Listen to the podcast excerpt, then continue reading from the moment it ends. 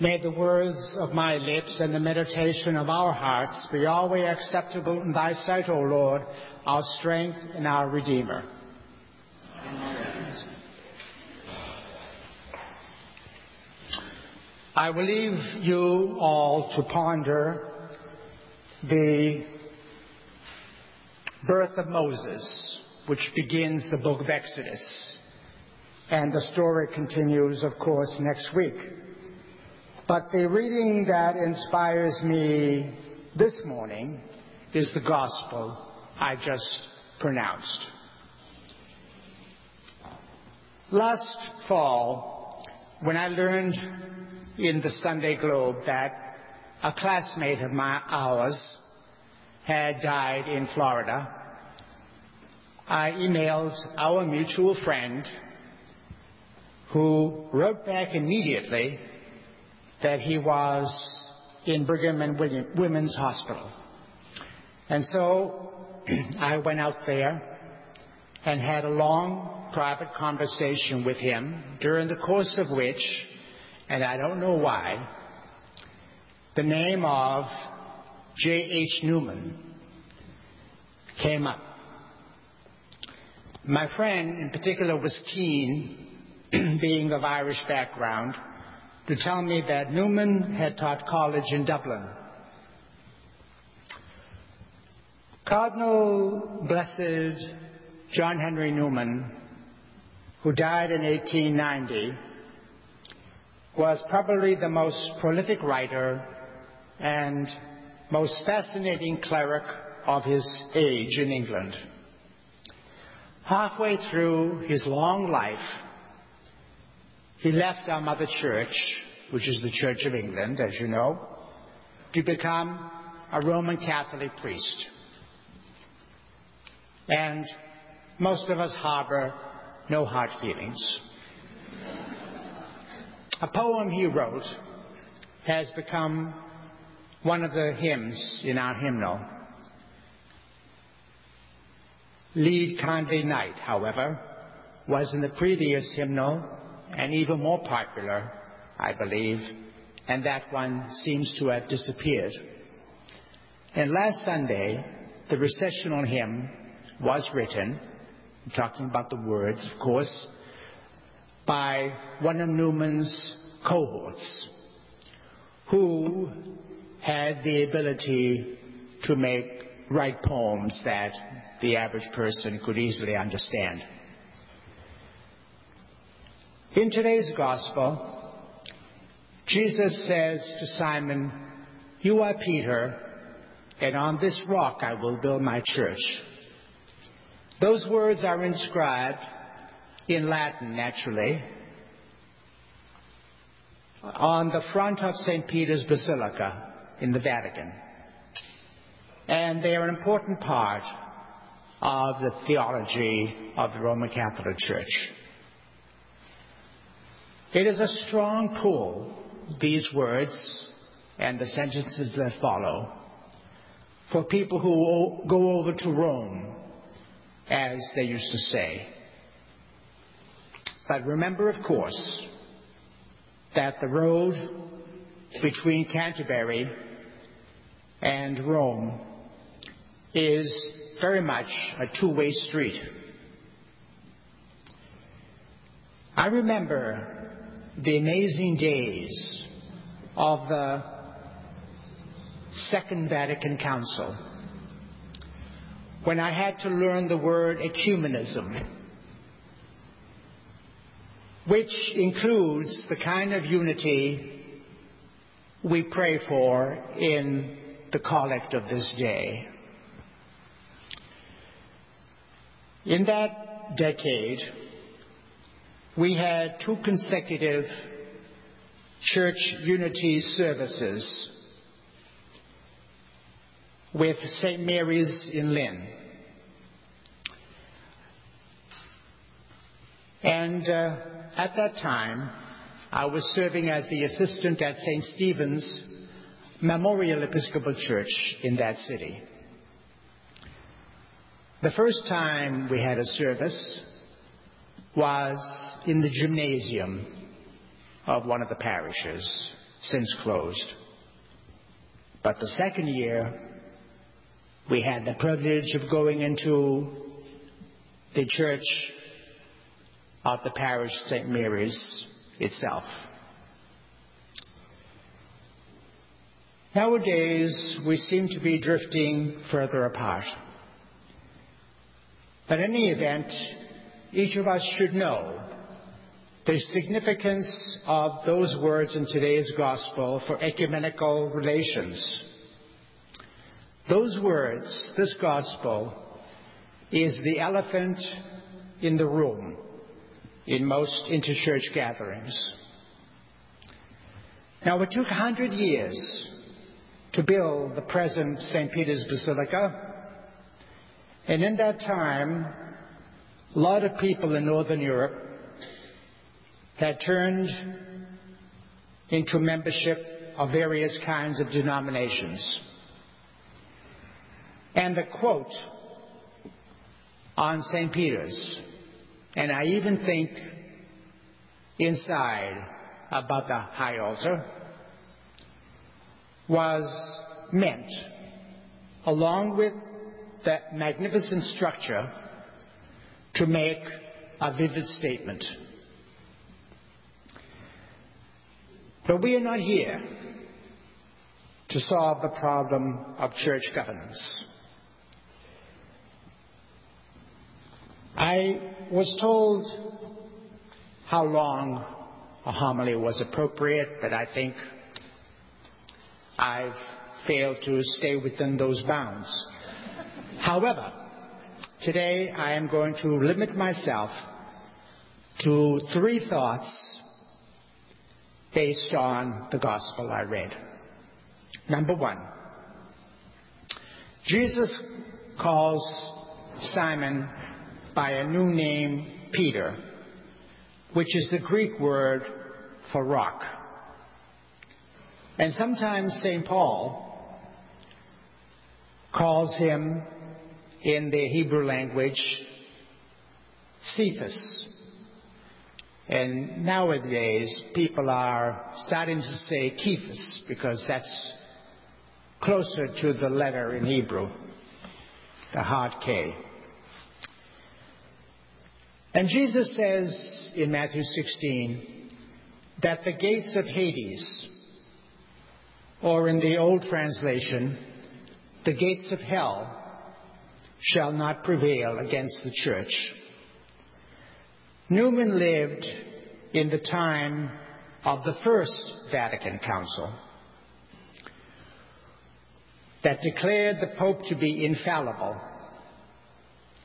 Imagine my surprise when my theology professor said something similar based on the verse that I quoted.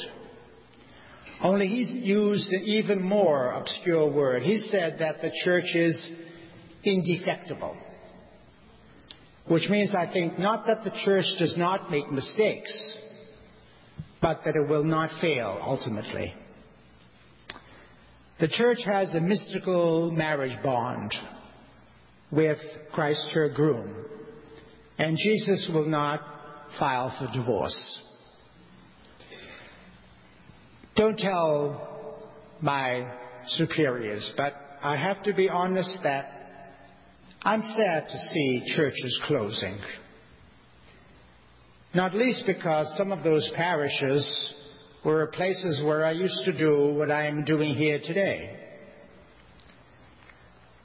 And almost every day, emails from the Episcopal Church Center in Manhattan bring me news of one lawsuit after another in our churches and dioceses about the around the country concerning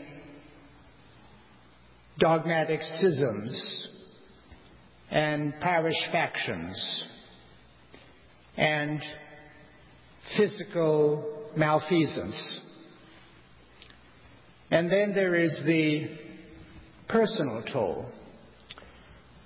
Once, a few years ago, I read a biography of a popular Catholic priest, popular because he had a lot of what we call charisma in South Florida. And he was outed by one of those tabloid papers in a scandal with a divorced mother who was, had been his one-time parishioner. Eventually, our bishop down there, our bishop, took him into our fold. But his friends in his former life told him, why in the world are you going over to a sinking ship? Decades ago, we had a good interfaith clergy group where I live. But even then, the Catholic pastor who hosted us asked me one day, to my great surprise, Are you aware that the attendance at Mass is not what it used to be? Sometimes it seems that the nave of the church, which means boat, is, like the rest of it, barely afloat in some places. But if we heed the promise of the gospel, Jesus assures us through his disciples that hell should not prevail. God will sort all things out in God, God's own good time.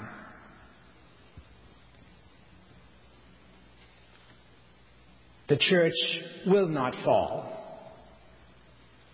My second point involves how we can help by God's grace alone to make sure that the church does not falter even though we will not ultimately fall. Though Jesus saw Simon as a rock,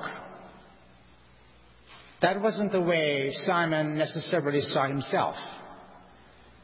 For when Jesus told him to cast his net into the sea in Luke 5,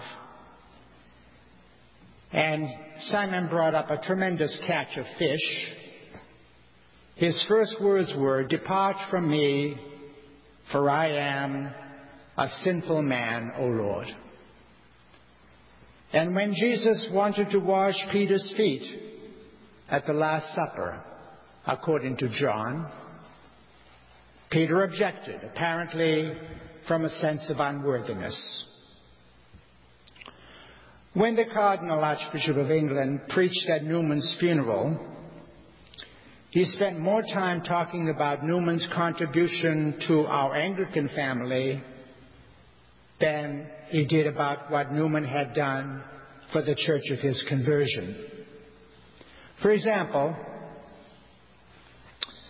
I can wear a colored stole today because of the efforts of a group of Victorian members of the Church of England that has come to be called the Oxford Movement. But their influence was far more serious and more substantial.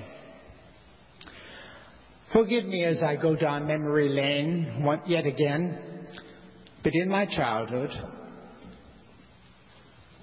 church, we kept the Lord's Supper at the 11 o'clock service only on the first Sunday of the month plus Easter. We approached it with a great sense of excited anticipation.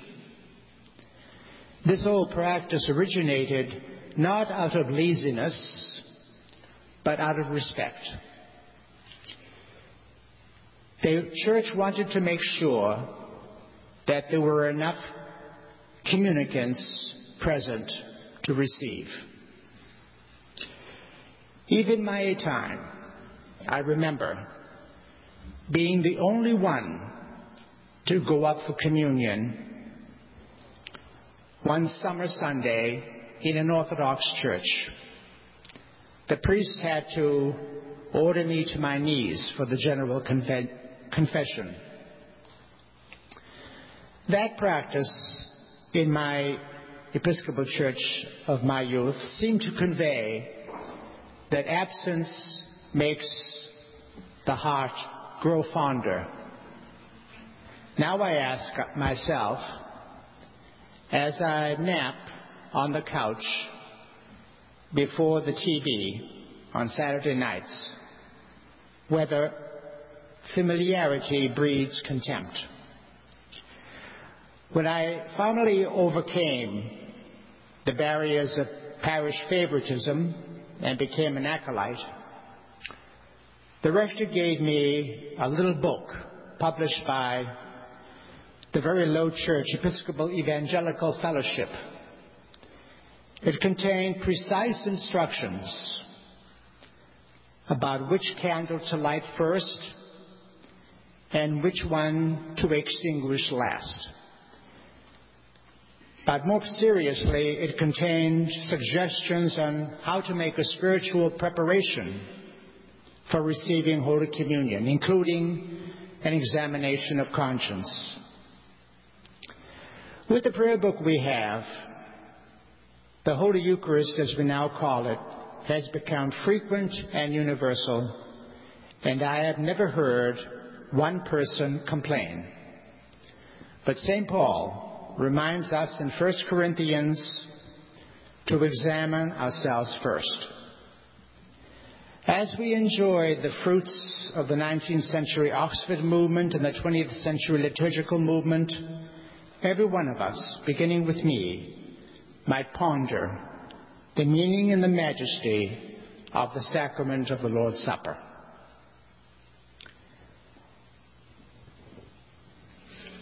And finally,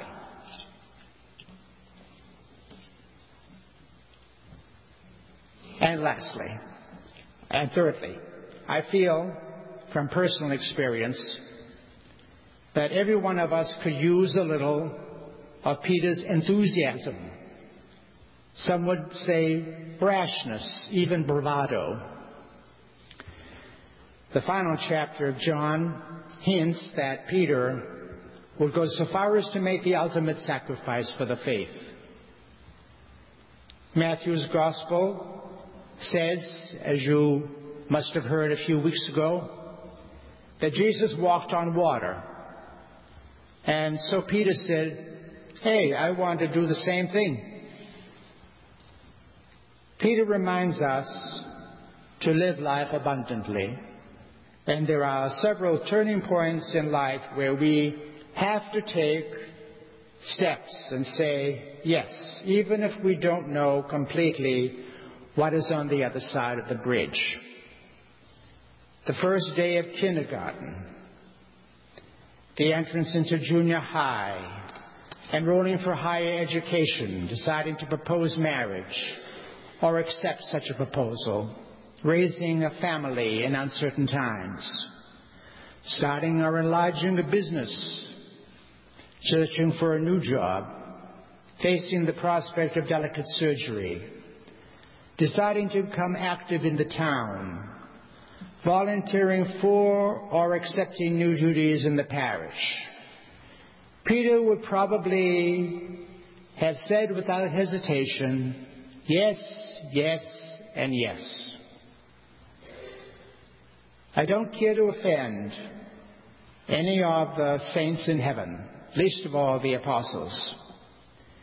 But isn't it true that a lot of times we don't want a new name or even a title as Simon received. But we would rather be one of those apostles that we, nothing, we know nothing about in the Holy Scriptures except for the names they were born with. Three things. The church will not die we need to purify our consciences in our interior lives. And being adventurous trumps being anonymous. These are three little thoughts on today's beautiful gospel reading. And I'm sure on, on contemplation you can gain even more yourself. May the example, and for those of us who may agree with this theology, even the intercession of St. Peter, keep us clinging to the rock who is Christ.